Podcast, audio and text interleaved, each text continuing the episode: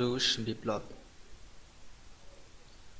ক্রিমিয়ার যুদ্ধ, জাপানের সাথে যুদ্ধ, প্রভৃতি সামরিক বিপর্যয়ের ফলে যার সম্রাটের জনপ্রিয়তা হ্রাস পায় এবং রাজ্যে বিশৃঙ্খলা দেখা দেয়।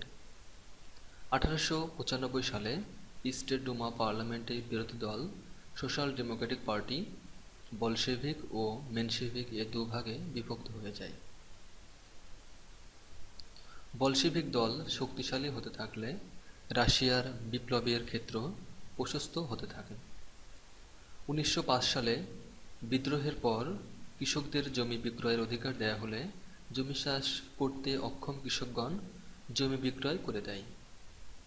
ফলে অনেক কৃষকই অনাহারে দিনাতিপাত করতে থাকে। যুদ্ধ বিগ্রহের ফলে বহু শিল্প কারখানা বন্ধ হয়ে যায় এবং শ্রমিকগণ বেকার হয়ে পড়ে প্রায় পঁচিশ লাখ শ্রমিকের আর্থিক অবস্থা ছিল, অবহেলিত কৃষকদের ন্যায়। এ সময় রুশ দার্শনিক ও সাহিত্যিক গোর্কি টলস্টয়, দস্তয়ভস্কি প্রমুখ ব্যক্তিগণ বক্তব্য ও লেখনের মাধ্যমে রাজার শাসনের প্রতি জনসাধারণের মনে ঘৃণার উদ্রেক করেন এবং জনগণকে অধিকার ও দাবি সম্পর্কে সচেতন করে তোলেন।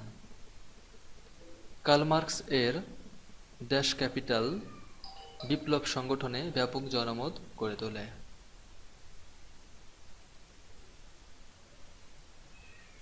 উনিশশো সতেরো সালে রাজধানী পেট্রোগ্রাড শহরে শ্রমিকগণ ধর্মঘট শুরু করলে দেশের সর্বত্র দাঙ্গা হাঙ্গামা সূচনা হয়, যার দ্বিতীয় নিকোলাস বিদ্রোহ দমনে ব্যর্থ হয়ে পদত্যাগ করতে বাধ্য হয় এবং এর মধ্য দিয়ে জারতন্ত্রের পতন ঘটে।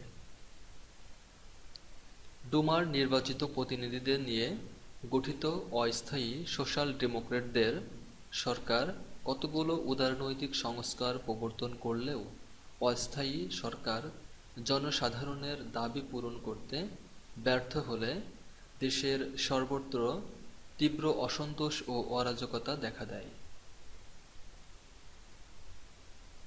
দেশের এই অশান্ত পরিস্থিতির সুযোগ নিয়ে বলশেভিক দলের নেতা লেনিন বিপ্লব সংগঠনের আহ্বান জানান এবং তার সহকর্মী টটস্কি ও স্টালিনের সহায়তায় শাসন ক্ষমতা দখল করেন। এভাবে রুশ বিপ্লব সম্পন্ন হয় এবং শ্রেণীহীন শোষণমুক্ত সমাজ প্রতিষ্ঠিত হয়। রাশিয়ার জারতন্ত্রের পতন ঘটে সাতই নভেম্বর উনিশশো সতেরো খ্রিস্টাব্দে। সারা জাগানো রুশ বিপ্লবের স্থায়িত্বকাল ছিল দশ দিন।